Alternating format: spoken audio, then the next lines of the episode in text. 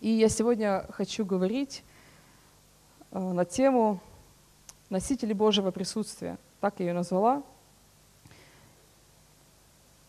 В последнее время, знаете, я вижу, как, и это так явно стало очевидно, как Бог поднимает э, особое поколение, новое поколение людей, для которых самое главное в жизни, самое ценное – это Божье присутствие – это люди, которые готовы платить цену и отдавать все, что есть, для того, чтобы ходить в Божьем присутствии. И это очевидно, знаете, не только там, по нашей церкви, что мы видим, что Бог поднимает как-то по-особенному хвалу, поклонение, молитву. Это видно, если мы посмотрим даже на весь мир. И знаете, когда такие вещи происходят, когда Бог поднимает поклонение на новый уровень, поднимает поклонников, я понимаю для себя, что Бог готовит какое-то большое излияние на этот мир – Всегда, когда Господь что-то планирует сделать и злиться, Он поднимает таких людей, Он поднимает ценность поклонения, ценность Божьего присутствия, то, чтобы мы ценили это, охраняли это и поднимали на качественный новый уровень для того, чтобы Бог мог прийти и изливаться. Это так видно, как Бог, Он сегодня влечет своих дочерей и сыновей в тайную комнату, как Он влечет нас в глубину Его присутствия. И и мы видим проповеди, мы видим поклонение сегодня, что оно на самом деле изменилось. То, что было 10 лет назад, уровень поклонения вырос, изменился. Видно, что мы пошли куда-то дальше во взаимоотношения с Богом. И знаете, это так ощущается даже вот на физическом уровне. А, что внутри тебя появляется какая-то жажда непонятная, необъяснимая, которую ты ничем больше не можешь восполнить. И ты, когда ты попадаешь вот в это Божье присутствие, в эту атмосферу, твое сердце насыщается, и ты ну, напаяешься этим, и ты по-настоящему доволен и счастливый только вот в эти моменты, моменты, когда приходит сам Господь. И знаете, я для себя тоже поняла, что когда я прихожу вот в это состояние, когда я так сильно ощущаю Божье присутствие, я понимаю, что я живу по-настоящему именно в эти, в эти моменты судьбы.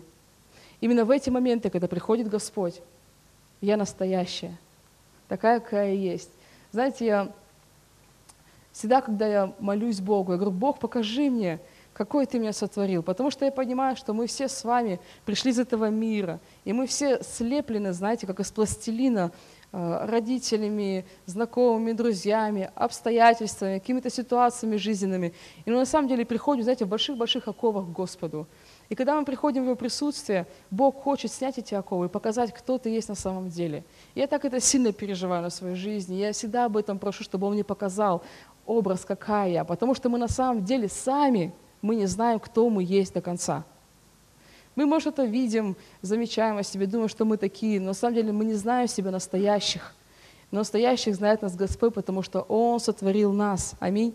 И знаете, это такая большая свобода, когда ты становишься тем, кто ты есть, когда тебе не нужно быть на кого-то похожим, когда ты никого не копируешь, когда ты не носишь маски, не подстраиваешься под толпу, а когда ты есть тот, кто ты есть на самом деле. И это мы узнаем только в Божьем присутствии. На одной утренней молитве здесь, вот, э, по утрам, когда мы молимся, прославляем Господа, я спрашивал Бога, Бог, покажи мне, какой ты меня видишь. Открой мне, какая есть на самом деле, какой ты меня сотворил. И знаете, я увидела примерно, знаете, это еще такой ну, несовершенный образ себя. Я на самом деле хожу с прямыми волосами. Всегда. И вот в этот раз, когда я молилась, я говорю, Господь, покажи мне, как ты меня видишь. И знаете, Бог показал меня с настоящими волосами, с кудрями. На самом деле такая. Я так с детства не любила это. Я не, ну, не могла принять то, что я кудрявая. И я так всегда переживала в детстве, почему у меня нет выбора, почему мне и папа, и мама кудрявый. У меня просто не было выбора родиться с прямыми волосами. И за это я так огорчалась на свою судьбу, на то, что Господь мне такое сделал. Но когда появились средства для того, чтобы выпрямить волосы, я была такая счастливая. Это был самый крутой подарок на мой день рождения, когда мне подарили выпрямитель для волос, потому что я могла стать такой, какой я хочу той, которой я мечтала бы попробовать быть. И знаете, я долгое время так ходила. Многие годы. И все мои родственники говорили, вот, будет тебе лет 50. Ты поймешь, нафиг тебе эти прямые волосы, ты будешь радоваться, что они кудрявые. Я говорю, не будет такого во имя Иисуса в моей жизни. Но когда они это говорили, знаете, твои близкие, знакомые, друзья, ты это не воспринимаешь. Ну так или нет? Ты говоришь, да я сам лучше знаю. Поверьте мне, вот так все это будет. Но как-то Господь приходит вот в этом присутствии, прикасается, и ты видишь другую картину. знаешь, что самое интересное? Бог не заставляет тебя, чтобы ты влюбился в эту картину, которую Он показывает тебе. Ты просто лицезреешь, смотришь, Господь проявляет свою любовь, и ты понимаешь, какой я клевый на самом деле-то, а? Что же я делаю-то, а? Я такой классный. И тогда ты приходишь в это соответствие с тем, что показал тебе Господь. И ты уже не заставляешь себя, ты не насилуешь себя, чтобы полюбить это. Тебе просто нравится это. Бог дает тебе расположение к этому. То же самое касается платьев. Я вообще считала, что это бесполезная вещь в гардеробе. Ну что с ними делать? Ну это вообще... Из детства, знаете, были люди в моей жизни, которые мне сказали, тебе платья не идут. И всякий раз, когда я их одевала, я в этом убеждалась, что мне вообще не идут. Потому что самая удобная одежда – это что? Штаны и джинсы, это естественно. Все прекрасно просто. Чем эти платья? Я их так не любила. И знаете, когда мне люди говорили, ой, смотри, какое классное платье. Я говорю, о. И когда я, знаете, приходила в магазин, и вот так висит ряд одежды, я всегда видела только определенную одежду. Всю остальную, которую я не ношу, против которой я там не нравится на мне, я на нее вообще не смотрю, я даже ее не замечала. Однажды мы поехали прославлением в один город, и я такая говорю, Господи, ну вот я понимаю, что я как бы другая, не такая, как я еще внешне, еще не пришла в соответствие. Вот мы идем в магазин. Веди меня, вот, пожалуйста, к тем вещам, которые бы ты хотел меня одеть. Экспериментируйте вы так с Господом, нет? Вот, и знаете, что я заметила? Что мой взгляд неожиданно начал падать на другие вещи. Я думаю, ну нет, это мне не пойдет. Хорошо, что я была одна, все остальные были в других отделах. Я это одеваю, смотрю на себя. И мне не очень нравится. Ну, думаю, может попробовать. Я там купила себе такую удлиненную э, штучку, такая, ходила в ней, думаю, ну как-то странно, нужно к этому привыкнуть просто, просто нужно привыкнуть. Потому что мой муж, он никогда не носил э, джинсы с мотней и э, такие тонкие, кни, ну, зауженные, знаете, никогда. Но когда он одел один раз, посмотрелся в зеркало, ну, не знаю. Потом делал второй раз и уже полюбил, понимаете? Я знаю этот процесс. Нужно просто к этому привыкнуть, как к оливкам нужно привыкнуть, чтобы их полюбить. Вот я начала это носить, носила, носила, но думаю, когда, интересно, я созрею для платья. И вот настал такой момент, мы были в министерской поездке, и мы зашли в один магазин, и там были такие большие скидки и распродажи. Я верю, что Господь это сделал для меня. Да простят меня все. Потому что это просто нереально было. И наши все сестры, вообще пришли за кофем туда, наши все сестры побежали в эти отделы, одевают на себя, и там платья просто такие дешевые, ну нереально такие найти. И я, в общем, одеваю, думаю, а ничего, слушайте, это, походу, мое платье мне как бы нравится в нем, оно вроде даже мне идет. И знаете, я влюбилась в это платье. И я понимаю, что вот этот процесс, знаете, когда Бог, Он приводит тебя в соответствие, Он идет, идет постоянно. Я не знаю, что будет дальше, но дальше будет что-то большее, я верю в это. Но знаете, что хорошо? Что я начала любить этот образ я начала, начала любить себя, ту настоящую, которую Бог меня сотворил. И это все возможно в Божьем присутствии. Не когда люди нравоучения читают, тебе объясняют, как нужно делать, а когда ты приходишь в Божье присутствие, и в этой славе Господь показывает тебе – и эти картины, они тебя захватывают, ты в это влюбляешься, и ты изменяешься. Не знаю, заметили вы или нет, когда говорят про молодое поколение, говорят, вот они такие, им хоть об стенку горох, говори, говори, мы были другие совсем, и слушались родителей, и хорошо учились и так далее. На самом деле я не очень в это верю, но знаете, что я заметила? Что мы так устроены с вами, это наша сущность, нас не могут изменить другие люди. Это истина, которой нужно просто смириться. Нас не может изменить нравоучение. Вы знаете, когда люди не верят, читают Писание и про 10 заповедей – они их знать могут. А у кого есть сердце, чтобы это исполнять? Почему? Потому что они не знают Господа, они не вкусили Его. Потому что нас могут изменить только те, с кем у нас есть отношения. И люди, с которыми у нас есть отношения, они могут прикоснуться к нашему сердцу и повлиять на нашу жизнь. Но не всегда. Не всегда даже это срабатывает. Может изменить нас только Господь. И это на самом деле феномен сегодня, когда выходят люди из центров и говорят э, с такой улыбкой, я 19 лет, я много лет был в наркотической зависимости, и улыбается такой. Люди в мире, для них это шок просто. Как можно вот так прийти в церковь и избавиться от зависимости? С ними работают психологи, экстрасенсы, там что-то еще с ними делают, психоаналитики какие-нибудь, там программируют их. Ничего не работает. Ничего кроме Бога. Приезжают они в центр, где не очень хорошо кормят, не очень хорошие условия, где их никто не, не учит вот так вот постоянно, мозги не промывают, они просто приходят в Божью славу, в Божье присутствие, и сам Бог их меняет. Вот это реально. И если мы хотим с вами изменений настоящих, Нам нужно научиться приходить в Божье присутствие, открываться. И там, в то место, где Господь, Он будет нас преображать. Аминь. И мы даже видим из Писания это, что все, кто встречались с Иисусом, мы думаем, все просто были изменены. На самом деле, там даже написано, что Он пришел в одно селение, Иисус, сам Иисус, всемогущий Бог, пришел в одно селение и ничего не смог там сделать. Не все, кто встречается с Иисусом, изменены. И даже в церкви такое бывает. Не все мы можем быть изменены, когда мы находимся в церкви. Только когда мы в Его присутствии, Его славе, когда у нас есть с Ним отношения, и Он может на нас влиять. Когда мы позволяем Ему открывать свое, когда мы открываем свое сердце и позволяем Ему приходить и менять все. Аминь. И я хочу поговорить о том, что о том, как ходить в Божьем присутствии. Понятно, что мы собираемся в церкви вместе, мы поклоняемся, это так классно. Но я верю, что мы не созданы, знаете, для таких разовых посещений Господа. Я верю, что мы сотворены, и мы не можем успокоиться, пока мы не будем жить постоянно в этой атмосфере. И я знаю, что Бог у нас сотворил такими, чтобы мы жили в Его присутствии всегда. И это очень реально и возможно ходить, и, знаете, буквально, как вот мы носим одежду, это реально буквально также одеваться в Божье присутствие и ходить в этом постоянно. И я знаю, что везде, куда мы не придем с этим Божьим присутствием, все будет меняться.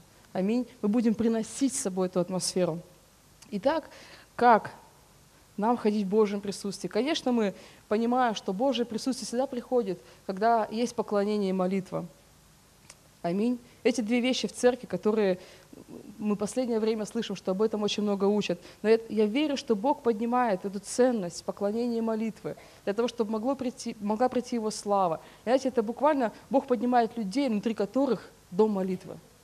Мы даже песню эту поем, да, про дом молитвы. И Бог поднимает таких людей, и Он влечет нас, чтобы мы были такими людьми, чтобы у нас внутри, знаете, буквально был как ковчег завета, чтобы мы носили это с собой, носили это в себе, и постоянно там текли, текла хвала, текли молитвы.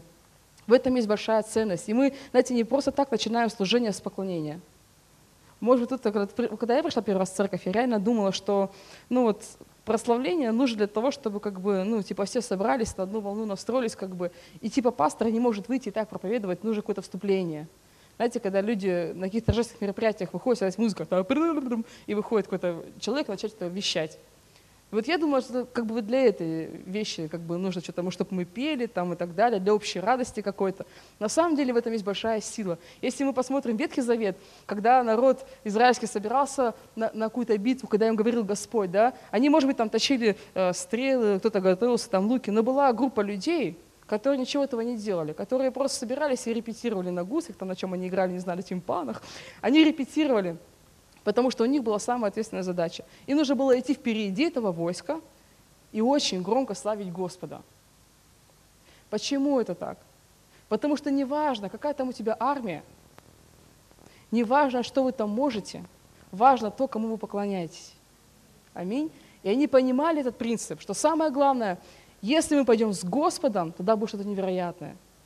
Тогда, когда они поклонялись, прославляли Бога, Дух Божий приходил на это войско – и тогда это войско могло такие вещи там сделать. Даже когда, не помните, были в меньшинстве, и намного-намного в меньшинстве, как было с Гедеоном, они просто пошли, вжух, вот так всех смели тысячи войск. Всех смели. Почему? Потому что Дух Божий пришел на них, и они могли творить невероятное. Их физические силы, может, могли победить десятерых, но когда сходил Дух Божий, они могли победить тысячу. Понимаете? То, что происходит, когда приходит атмосфера Божия. И когда мы здесь начинаем с прославления, это тоже не случайно. Знаете, на небесах написано в Слове, что на небесах всегда поклонение. Там все прославляет Бога постоянно. Это не прекращается ни на минуту, ни на секунду. Все небеса наполнены хвалой. И когда мы с вами собираемся все вместе, что мы делаем? Мы берем этот прообраз небес и пытаемся здесь сделать то же самое. Мы буквально приходим в соответствие с тем, что происходит на небесах. Повторяем мы за ними, я не знаю, ли, копируем мы с небес то, что происходит там. И мы приходим вот в этой хвале перед Господом. Знаете, мы как будто рельсы выстраиваем с небесами. И когда мы приходим в это соответствие, когда здесь хвала и там хвала, тогда атмосфера, она приходит Божья. И что прекрасно в этой атмосфере? Это не просто для того, чтобы нам было хорошо. Вы знаете, что всегда, когда приходит Дух Святой, когда приходит Господь, Он всегда приносит что-то с собою. Он не приходит просто так, чтобы мы повеселились, нам было весело. Дух Святой всегда приносит что-то. Все, что есть на небесах, это все может прийти сюда. Если нам нужно исцеление, вот по этим рельсам это может прийти. Если нам нужна свобода, преуспевание, ответы от Господа, это все приходит, когда приходит Божья атмосфера, Божье присутствие. А теперь вопрос. Важная эта часть в церкви? Присутствие Божие – это самое важное, что у нас есть. Потому что ни один пастор не может восполнить наши нужды. Никакой человек не может быть для нас настоящим ответом и не может удовлетворить то, что есть внутри нас. Наши потребности, наши нужды. Только Господь. Поэтому, когда вы приходите к какому-то наставнику своему, со своими вопросами, и он не может вам ответить, это не говорит о том, что он плохой – это знак для вас, что вам нужно идти в тайную комнату к Богу и выстроить эти духовные рельсы, прийти в Божье присутствие и получить все, что вам нужно. Аминь. Я верю, что в Божьем присутствии есть все необходимое для нас. Все, что нам нужно, есть там. Знаете, я также увидела один ключ, благодаря которому можем прийти в это присутствие – и благодаря которому можем его не терять, не выходить из этой славы, постоянно быть в нем. И это страсть. И больше я хочу вот об этом говорить. Я посмотрела, что значит страсть. Сейчас зачитаю вам. Страсть – это сильное выраженное чувство, крайнее увлечение, сильное, доминирующее над другими чувствами человека, которое характеризуется энтузиазмом или сильным влечением к объекту страсти. Помните заповедь, какая самая наибольшая? Да, Матфея 22, 37. «Возлюби Господа Бога твоего». Чем?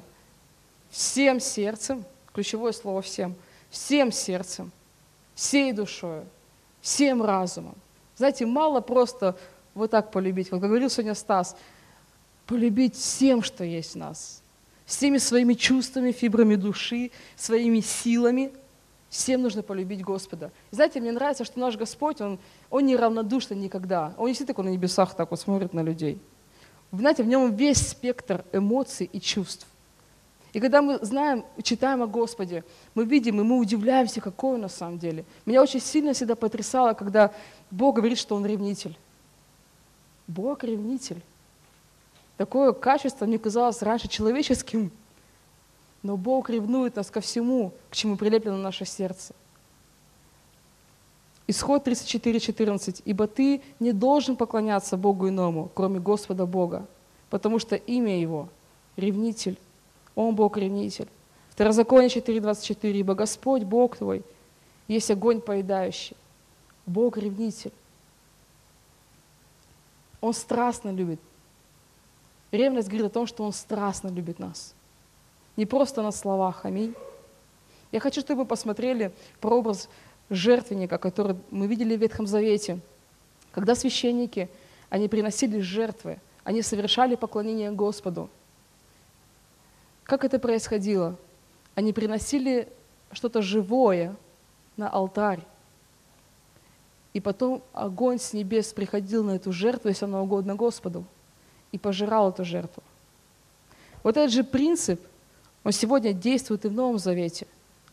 Только Библия говорит, что теперь храм Бога Живого – это мы с вами. 1 Коринфянам 3,16 написано, что вы храм Духа Святого. Внутри нас теперь этот жертвенник. И тот же самый принцип. Приносим жертву что-то живое.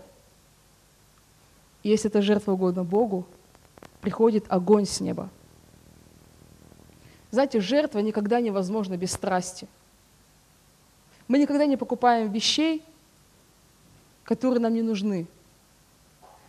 Но мы готовы платить много за то, что нам на самом деле нужно. Аминь. И поэтому, когда мы переходим перед Господом, если нам это не важно, мы никогда не будем платить цену. Никакую. Но если для нас это самая большая ценность, тогда мы готовы все отдать и положить на жертвенник. Аминь. Знаете, почему ученики, они радовались, когда их убивали за имя Христа? Когда им говорили, мы вас сожгем. Они говорят, а мы и так уже в огне. Потому что они уже принесли себя в жертву. Они уже отдали самих себя. Они в такой были страсти, в такой любви к Господу. И когда, знаете, их там на арену выпускали, хоть там, чтобы львы их съели, они прославляли Бога, потому что им вообще уже ничего не страшно. Они уже отдали себя в жертву. Они уже были в таком огне. И вот в этом огне Духа Святого, в этом огне Божьем, они не чувствовали боли. И все были в шоке. Почему так происходит? Их там съедают львы, их жгут, а они в это время прославляют, улыбаются. Откуда это? Потому что огонь Божий приходил на эту жертву, угодную Богу, и приходила какая-то сила, которая давала им это пройти. Приходила страсть от Бога. Аминь. Тот же самый жертвенник сегодня в нашей жизни. Огонь, который дает нам Бог с небес на наши жертвы. Он дает нам силы жить. Он дает нам силы быть всегда на коне, а не под конем. Вообще это не проблема быть под конем иногда. Бывают разные ситуации. Проблема, когда ты постоянно под конем. Но на коне нужно быть навсегда, аминь. И когда приходит Божий огонь, у нас появляется сила делать невероятное. Я помню, когда мы в этом году были поездке миссионерской в Биске. Мы там делали ремонт церкви. И у нас такой весь день, он был так расписан, мы настолько были загружены, каждый день просто у нас была такая нереальная программа. Мы вставали утром, и всегда утро начиналось с хвалы, поклонения, с молитвы, как у нас проходит здесь в церкви. Мы приходили в Дом Божий, и мы час поклонялись, молились, наполнялись Божьим присутствием. Потом примерно до вечера у нас э, был ремонт. Мы нормально, реально пахали, работали, представляете? И после этого, я не помню, как мы кушали даже, помню, что вечером, каждый день у нас были какие-то собрания. И вот один день такой, знаете, был кульминация просто. Мы настолько уже были уставшие к концу недели. Все сделали там. Вечер должна была быть молодежка. Мы приходим на это служение молодежное. Знаете, я сижу перед собранием, понимаю, у меня вообще нет сил. У меня уже и голоса нет. Я говорю, Господи, как это все еще вывести? И потом мы начали служение, и после служения я говорю, давайте теперь, ребята, которые из Ачинска, мы будем молиться за людей. А на служение пришла молодежь со всех церквей города. Вот они все собрались к нам. Я говорю, будем молиться за людей. Если есть пророчество, высвобождайте, говорите, все, что вы хотите то делайте. Знаете, мы просто отдали все распоряжение Господа. И началось что-то невероятное. Просто я даже не помню, что там было дальше. Я помню, что несколько часов мы провели в таком состоянии непонятном. Кто-то пророчествует, лежит, поет, дети какие-то бегают, подарки друг другу дарят какие-то, мне какие-то чупа-чупсы принесли. Просто в таком все вот было, в каком-то сумбуре непонятном. Но, знаете, я так стояла, вот так вот иногда отвлекаюсь, когда помолюсь за человека, отвлекаюсь, смотрю, думаю, реально Дух Святой царствует. Ну вообще, там не нужен ни пастор, ни руководитель. Итак, сейчас идем сюда, делаем вот это. Вообще ничего этого не нужно. Просто Дух Святой, Он так нас захватил, как будто взял заложники и просто использовал по полной программе. И вот в этот момент, когда, знаете, ближе все к концу было, и подходит последний человек, у меня откуда-то, знаете, силы невероятные стоять, молиться. И для каждого человека есть пророчество, и нормальное пророчество, есть силы молиться. Вообще все есть делать силы. Я думаю, откуда это? Когда это все закончилось, мы едем с пастором домой, он нас везет, и у нас такая, я представляю, у нас такая огненная машина была просто, мне кажется, там все ходуном ходило. Я говорю, пастор, вообще так круто. Я говорю, вот сейчас уже идти делать ремонт. Мы реально в силе в такой. Он смеется над нами, говорит, вы просто не понимаете еще. Мы такие, что мы не понимаем? Вы просто в огне Божьем. Но вы придете домой, как только подушка соприкоснется с вашей головой, вы поймете, что ваше тело так устало, у вас на самом деле нет сил. Я говорю, есть силы. Мы приходим домой, и его пророчество сбылось. На утро я встаю, у меня вообще ног нет. Просто. Я думаю, как еще что-то делать? Вообще. И ты начинаешь следующий день, и опять приходит огонь Божий. И ты творишь невозможное. Я до сих пор оглядываюсь, думаю, как мы вообще все там это вывезли? Как? Когда Дух Божий сходит, вы можете творить невероятное. Знаете, написано в э, Римлян 12.1, «Принесите ваши тела, написано, в жертву, живую, святую, благоугодную Богу». А дальше написано крутые слова, «для разумного служения вашего». Вы знаете, что мы даже служить не можем по-разумному, если мы себя в жертву не отдали. Потому что мало служить просто тем, что мы можем. Вот у меня есть ноги, мало просто этим служить. Наше служение должно быть сверхъестественное. Вы понимаете? Нам нужно перейти от естественного служения, от того, что мы можем, в сверхъестественное, в то, что мы не можем. Как это сделать? Только принести себя в жертву, чтобы пришел Божий огонь, наполнил нас, и мы могли творить невероятное. Это один единственный путь. Чтобы делать какие-то сверхъестественные дела, идти до края земли, исцелять, воскрешать, нужна жертва. Твоя, моя. Тогда будет сверхъестественное служение. Я вам правда говорю, часто, когда мы что-то делаем, даже там играем там кто-то на гитаре, я играю на гитаре, часто – я вообще не даю себе отчет, что я делаю. Я вам вот, положа руку на сердце, скажу, правда, иногда я не понимаю вообще, что я играю и как я это играю. Вот так, если нас от музыкантов всех вот поставь по отдельности где-нибудь, это же вообще, все будут смеяться, потому что мы не профессионалы. Это мягко сказано. Вот меня поставь в какую-нибудь группу играть в коллективе. Я именно играю, как сто китайцев, правда? И многие так. Но когда мы приходим сюда, я даю себя в жертву, приходит огонь, и мы можем делать то, что мы даже не умеем. И так работает во всем. Проповеди, в поклонении, в молитве, на работе работает только так, когда мы даем себя в жертву, и приходит огонь Божий с небес. Аминь. Бог дает вдохновение, Бог дает энтузиазм. И когда ты в огне, даже не тяжело служить, не тяжело жертвовать. Аминь. Мы здесь, когда ремонт делали, в последний день мы ушли в 5 утра. Я даже не заметила, что уже 5 утра. Как 5 утра? Меня какая-то сила наполняет, сумасшедшая, мне кажется, знаете. По ночам меня просто иногда может переть, когда я что-то делаю. Я могу до утра, мне кажется, что-то делать, сидеть, и я не чувствую усталости. Усталость приходит утром, когда ты пробуждаешься в своем теле, и пробуждается усталость. А когда ты делаешь это для Господа, ты вообще ничего не чувствуешь. Мне кажется, вот так вот нас собрать, мы могли бы тут, не знаю, несколько церквей построить, если бы мы все ходили в огне. Когда нам говорят, как вы здесь делаете ремонт? Я вообще не прораб. Правда, я не ремонтник.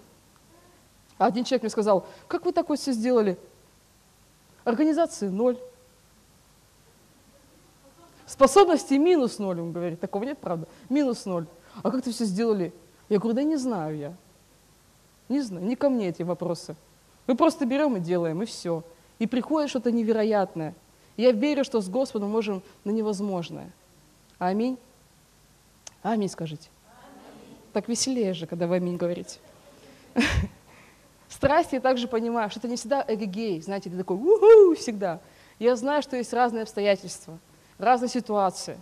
Когда ты в таком состоянии не очень хорошем, когда что-то наперло на тебя – но в эти моменты я также понимаю, страсть – это когда ты не идешь на поводу этих обстоятельств, а когда ты приходишь перед Господом, открываешь все, что у тебя есть. Если это плохие чувства, возносишь Господу плохие чувства. Если тебе охота кого-то ударить, поднимаешь очень сильно руки кверху и прославляешь Бога.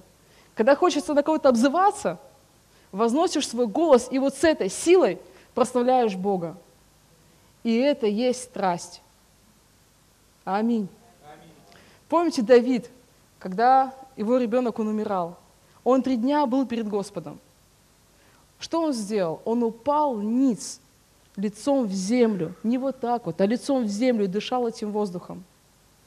Он сокрушался перед Богом. И когда ребенок все-таки умер, и он ничего не мог сделать. Что он сделал? Он встал, отряхнулся и пошел в Дом Божий. Вот это наш выход из любых обстоятельств. Все, что есть плохое, мы тоже это приносим. Бог никогда не отворачивается. Даже если свое состояние сердца не соответствует небесам, мы просто приносим это перед Богом и выливаем это в хвале. Говорим о том, что у нас есть если мы завидуем, не можем простить, если мы злы, все это выливаем перед Господом. И это есть жертва. Аминь. Наше сердце сокрушенное в такие моменты. А в Библии написано, что сокрушенное сердце – это и жертва пред Господом. Мы свое сердце сокрушенное приносим пред Ним, открываем, и Бог всегда наполняет. Аминь. Это наш выход из обстоятельств, это наш ответ обстоятельствам. Не смиряться с этим, не жить в этом, а приходить перед Богом. Знаете, когда мне трудно, когда мне какие-то проблемы, тяжело, я начинаю благодарить Бога за все, что Он сделал. И тогда я понимаю, неважно, какой будет исход этой ситуации, все равно Бог благ. Бог благ, аминь. Он все равно милостив. И намного сложнее, поверьте, говорить Богу спасибо, когда ты в стесненных обстоятельствах. Когда ты на коне, легко говорить Богу спасибо. Ты бы всем сказал спасибо в этой церкви. А когда тебе все на ногу наступили разом, вот здесь сказать спасибо, это реально жертва. Это жертва. И на эту жертву Бог смотрит.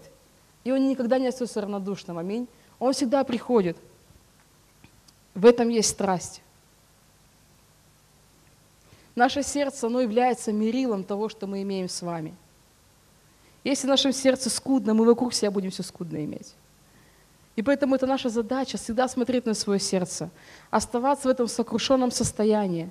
Знаете, когда Библия нас сравнивает с овечками, когда пастор привел овечку в назначенные пажити, она вообще не гордится.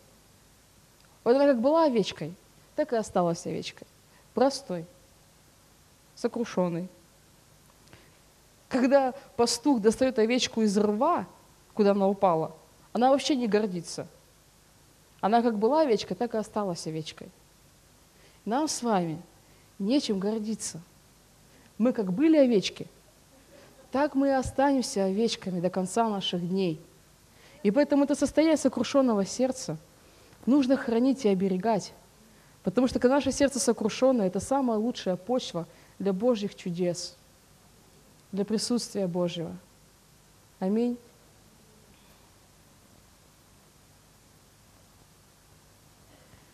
Я хочу, чтобы мы посмотрели на историю о женщине, которая страдала кровотечением. Я прочитаю ее, это Луки 8 глава, 43 стиха. «И женщина, страдавшая кровотечением 12 лет, которая, издержав на врачей все имение, ни одним не могла быть вылечена. Подойдя сзади, коснулась края одежды его, и тотчас течение, тотчас течение крови у нее остановилось. И сказал Иисус, кто прикоснулся ко мне? Когда же все они отрицались, Петр сказал, и бывший с ним, наставник, народ окружает тебя и теснит, и ты говоришь, кто прикоснулся ко мне? Но Иисус сказал, прикоснулся ко мне некто, ибо я почувствовал силу, исшедшую из меня. Женщина, видя, что она не утаилась, трепетом подошла и, пав пред ним, объявила ему перед всем народом, по какой причине прикоснулась к нему, и как тотчас исцелилась. Он сказал ей, сказал ей, дерзай, черь, вера твоя спасла тебя, и иди с миром. Мы должны понять эту ситуацию или прочувствовать ее на себе. Мы понимаем, что это есть культурный контекст этой ситуации. Женщина, которая стала кровотечением, она по сути была проклятой женщиной. Ей нельзя было появляться там. Она пошла против закона для того, чтобы прикоснуться к Иисусу. Она ждала своего чуда 12 лет. И тут идет Иисус. И она понимала, что, возможно, вообще, это ее единственная возможность спрыгнуть в этот уходящий поезд, догнать его, и, возможно, она исцелится. У нее не было гарантий, что ее по пути не убьют. У нее была гарантия, что она вообще как-то прикоснется и сквозь толпу это протиснется. У нее не было гарантии, что она исцелится. У нее была только вера. И мы видим страсть этой женщины, как она достигает Иисуса – под угрозой смерти и касается просто края одежды. Когда есть такая жертва, которую заплатила она, она поэтому получила исцеление. Когда она такую жертву принесла, я не знаю, осмелилась бы я это сделать. Но у нее была единственная возможность прикоснуться.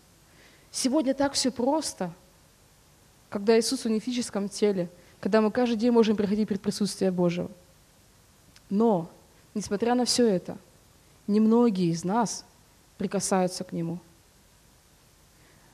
Друзья мои, мы можем знать Бога, знать Писание, говорить Его Слово, но не прикасаться к Нему.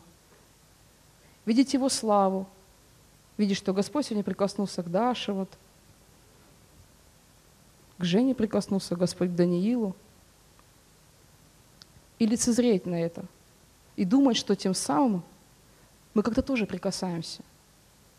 Вопрос, если огонь сегодня в моем сердце, если это жажда, если страсть, прикасаюсь ли я на самом деле к Богу, или я просто со стороны наблюдаю, как Бог что-то делает. Не все, далеко не все, кто встречался с Иисусом, были изменены. Не все, кто ходит в церковь, по-настоящему прикасались к Богу.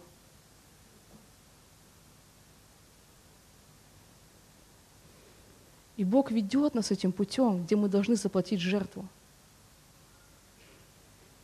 где мы должны открыть свое сердце. Это так просто и так тяжело. Отдаваться поклонению, ожидать Бога, но это то, ради чего мы поклоняемся, чтобы прикоснуться. Для того, чтобы просто спеть классно. Поверьте, вообще не интересно, чтобы показать, как ты поешь. Мы здесь даже сделали все черным, для того, чтобы никто ни на что не отвлекался.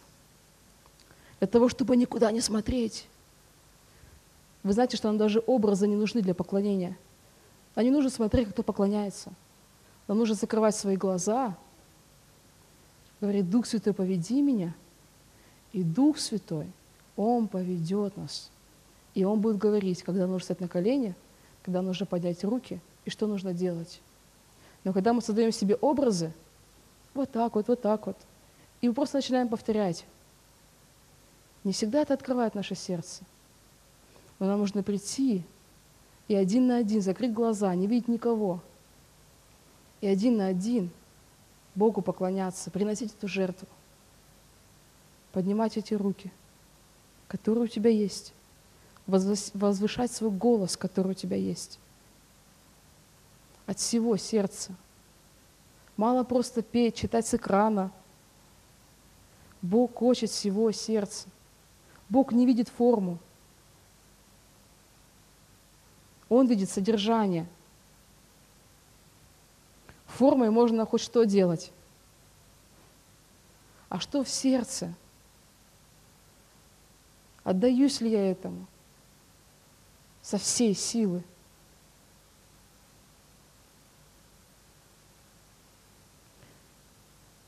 Где-то не так давно мы стояли также на поклонении утром. И я молилась, и я помню, как так явно Бог мне показал это, что Бог, Он хочет умножить все в нашей церкви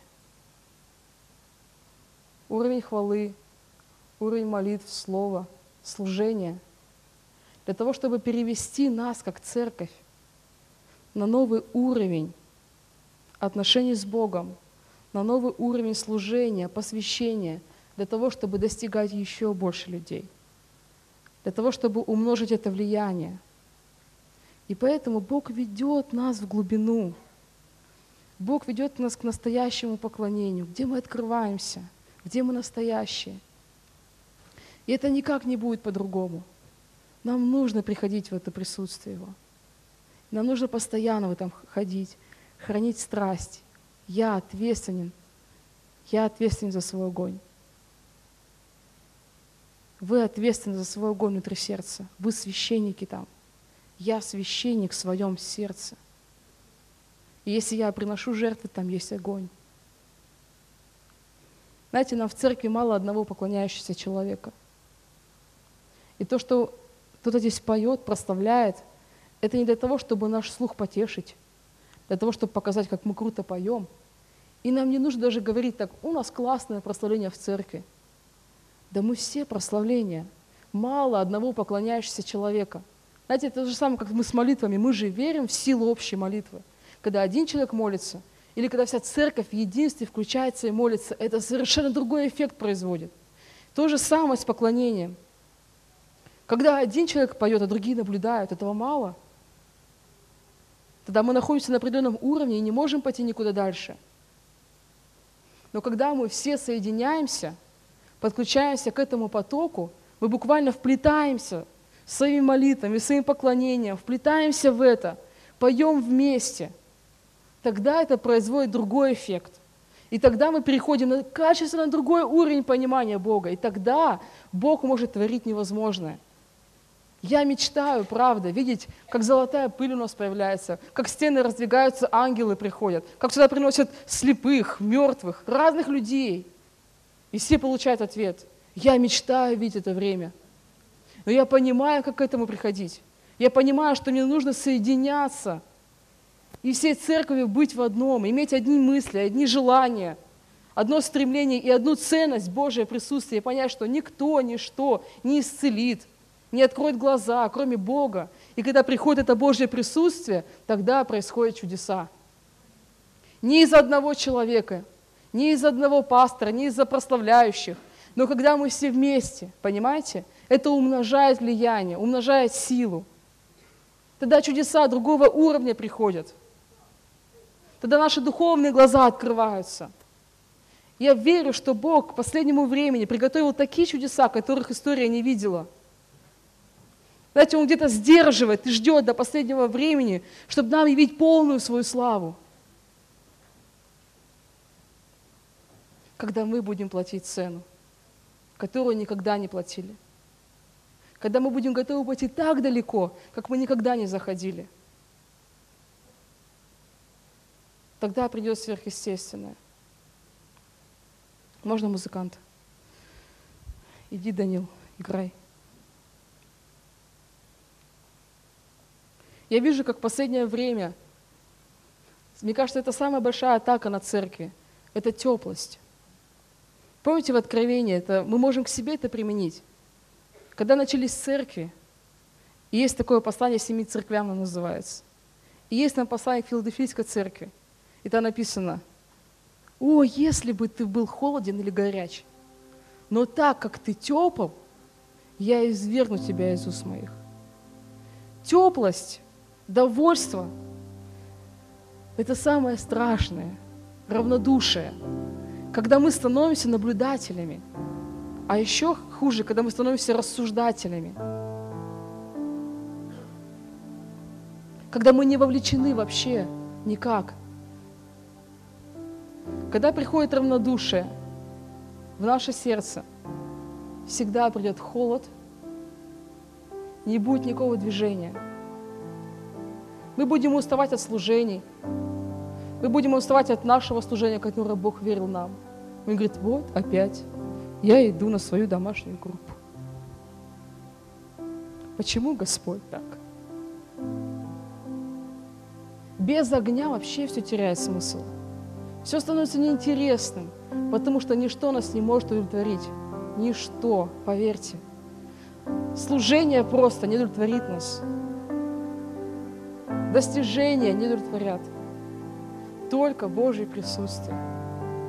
Его огонь, когда мы можем это переживать и жить в этом. Только это дает смысл. Больше ничего. И я верю в это последнее время. Бог так сильно поднимает эту ценность Его присутствия. Для того, чтобы взять своих детей и встряхнуть их, пробудить их, чтобы показать, что важно. И как в Ветхом Завете – первое шло поклонение, так и сегодня первое и важное – это поклонение, Его присутствие. Если приходит Он сам, тогда все уже имеет смысл. Тогда все меняется. Тогда у тебя есть сила, у тебя есть дерзновение. И когда приходят вызовы в твою жизнь, ты уже не боишься, не отходишь назад и говоришь, опа, ты идешь навстречу – ты говоришь, опа, привет. У тебя есть сила проходить обстоятельства.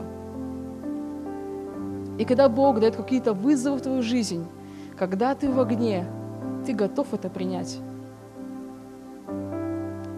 Но когда ты потерял огонь, любые вызовы, которые Бог дает, они все мимо, потому что ты не находишь в себе силы. Ты думаешь, сейчас я соберусь, соберусь, соберусь. И ты все не можешь собраться. Ну, сейчас я сяду, все, вот, распланирую, все, все, я сейчас буду, буду служить. И не приходит этого момента, потому что нет огня. А когда есть огонь, тогда просто, Господь, ты уловил малейшее его желание. У тебя есть силы это делать. У тебя приходит обеспечение это делать. У тебя есть дерзновение идти туда, куда страшно идти. Есть дерзновение делать то, что другие не делали до тебя. И приходит сила с этим. Приходит власть от Господа это делать. Помазание приходит, благодать приходит. Вот это и есть настоящее служение. Когда ты не рассчитываешь на свои силы. Когда тебе говорят, сделай это, ты говоришь, я не умею. А ты говоришь, я все равно сделаю, даже если не умею. Человек в огне явно такое говорит. Когда ему говорят, сделай это, пожалуйста, ради Господа. Я не умею, но я сделаю. Я научусь как-то, Господь даст мне я это сделаю. Да твое сердце горит. Аминь. Давайте мы встанем.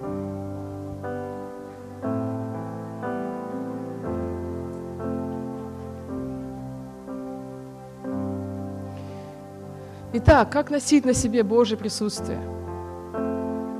Конечно, нам нужно пребывать в поклонении, в молитве, открывать свое сердце, поднимать руки, петь вместе со всеми, вливаться в этот общий поток. Но все это делать со страстью. Все делать от полного сердца, на всю катушку. Не малодушествовать, я даже по-другому не знаю, как это назвать. Но когда мы с вами не в огне, мы всегда будем малодушествовать. Мы не выспались и думаем, одной руки сегодня достаточно. Я не выспался. Мы всегда будем малодушествовать. Но когда мы в огне, мы будем делать даже более того, что нас просит Господь. У нас будет сила, будет дерзновение это делать. Аминь. Не так давно я слышала одну песню, и она так запала в мое сердце. Она на английском языке, и там это спонтанное поклонение. Мне так понравился смысл этих слов. Там говорится о том, что я сокрушаю все замки в своем сердце и распахиваю двери своего сердца и говорю, царь, приди. У нас есть власть, и только у нас, сокрушить эти замки в своем сердце, не сдерживать себя, не малодушествовать,